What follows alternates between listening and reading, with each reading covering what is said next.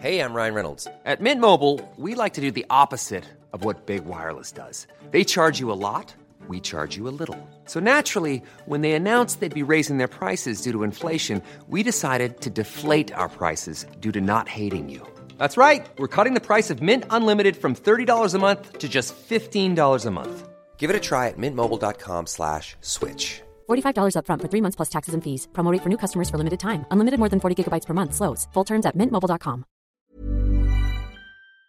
Petition has been set up by residents in Midleton and the wider East Cork area calling on Cork County Council to initiate immediate action on flood relief measures as some residents and businesses continue to face challenges from the aftermath of Storm Babette. To find out more, I'm joined by uh, Mona Strum, Strumso, and I'm, I'm, I'm sure I'm pronouncing your surname wrong, Mona. How do you pronounce your surname?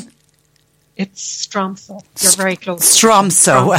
A very good. Yes. That, that's that's not an Irish name, is it?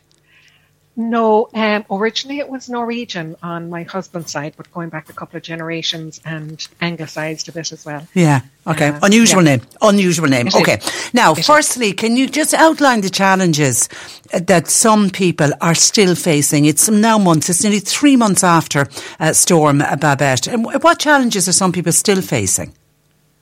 Well, Patricia, some people are still out of their homes. Um, they haven't received, um, if they've had insurance, they're still negotiating with the insurance about what they're covered for, and the same with the humanitarian aid grants. And similarly, for the businesses, they're in the same situation. Uh, some people, the families are split up and they have to live with other family members. Other people that don't have anywhere to go are living in houses that are unhealthy uh, they're still damp. It wasn't just water, there was also wastewater went into some of the homes. Um, so we're talking sewers actually burst in some parts of Midleton.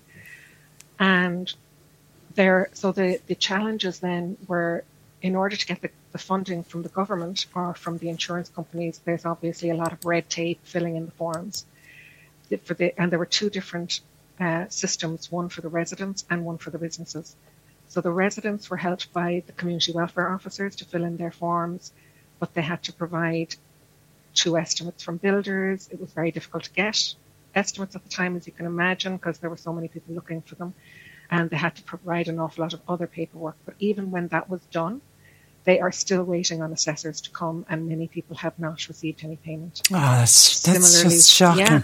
That, that, yeah. that is just uh, shocking. And of course, the big worry, I'm assuming, Mona, is any time we have any heavy rain forecast, you're, you're, yes.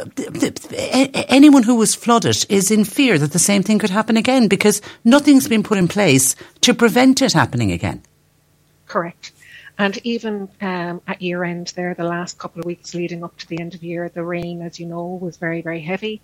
And on New Year's Day, the levels of the rivers were rising again. And there was a real concern in East Cork that we were going to have another flood. Thankfully, we didn't. But yes, every time there's rain, people are, are afraid. The mental health, health issues around this are astronomical. Um, and there is no sense of urgency from the council or the government to put anything in place we had a meeting um, in the Midleton Park Hotel, which was facilitated by the Chamber of Commerce and the Cork County Council, the OPW, and ARUP, who are the um, engineers involved, attended the meeting. And people were really disappointed coming away from it. They, we were told that this would not go for the, the flood defence system will not go for planning permission until Q3 2025 and it's likely at least another nine years before there are any flood defence systems in place.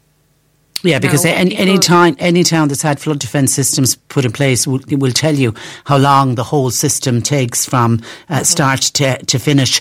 Uh, uh okay, so that's the long term plan, but in the yes. short term, what what do you what do you suggest that the council could do to to try and alleviate some of the problems in the short term? there there are actually plenty of short term measures that they could take that are now I'm not an engineer, but we have engineers that were in the room that night and that are in our group, and they put suggestions to the council, which were all sidelined really. Um, so the one of the first ones would be the it, it is up to the council, each individual council, they can provide flood barriers to the residential and commercial properties paid for by the council. And this has been done in other areas around the country. Uh, there needs to be regular cleaning and maintenance of drains. That does not happen. There are bridges that collapsed and they need to be put back in place. Uh, there's leakage on the rivers on both sides of the Northern Relief Road, which spilled out onto the Mill Road, and that was one of the big areas of flooding there. Embankments can be reinforced. Um, short-term embankments can be done.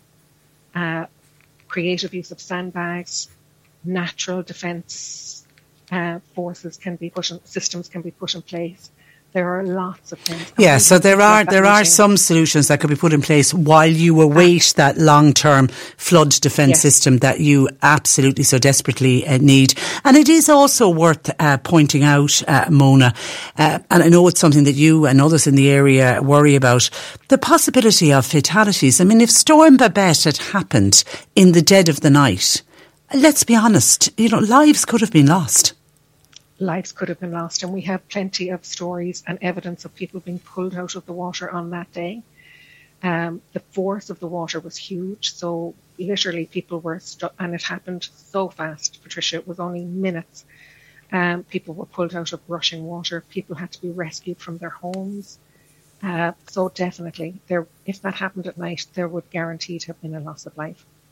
And is this what the council are waiting for? No, someone, someone by t- by text and devastated by flooding here in Castlemartyr, Three months on, still out of our house, and this is the second time that it's happened to us. It is a nightmare that continues every day, long after the floodwater has abated and all the media has gone. I think people will be shocked. Thank you to that listener in Castlemartyr. I think listeners will be shocked. I mean, it was the 18th of October that Storm Babette uh, happened, and you know here we are on the the 11th of of uh, January, and to think that people weren't even in their homes uh, for Christmas is it's absolutely shocking, Mona. That's right, and I mean. The day after the flood, all the TDs showed up in Midleton. They made promises. Leo Varadkar said he would do everything in his power to help and make sure that the people were looked after. And that's not the case, Patricia. That's not what has happened. Uh, people are still struggling to get help. And the reason that some people are back in their homes and that some of the businesses are, are back up and running is due to the community spirit, people helping each other out, because really there isn't anything coming from government. Um, it's just the, you know, people like the Midleton Hub, um, they're a voluntary organisation in Midleton, and they they usually provide counselling and emotional support for people, but they became coordinators after the flood for people that needed support, um, supplies and donations were dropped there and they coordinated all of that. We had no help here from government to do that. And ah, that's really so like Midleton Hub. so so disappointing uh, to hear that. It, it it it really is, and we know there's been a lot of talk this week about climate uh, change, and because of climate change, unfortunately, we can expect more of these flood events uh, into the uh, future. Listen, uh, Mona, we'll we'll certainly keep in contact uh, with you, and and hope that the powers that be start listening and start doing something, particularly in the short term. But in the meantime, thank you for that, and thanks for joining us on the program this morning. Thank you very much. Good morning to you. Bye bye. That is uh, Mona uh, Strumso, who is part of a group of residents, and they've set up. Um, I, will get John Paul to see if we can share that online uh, petition, uh, calling on the council and calling on the powers that be to please do something to make sure that what happened with Storm Babette in October, that something like that uh, won't happen uh, again, particularly while they're waiting on the long term flood defence systems, which realistically are about is about nine years away. That is too long to wait.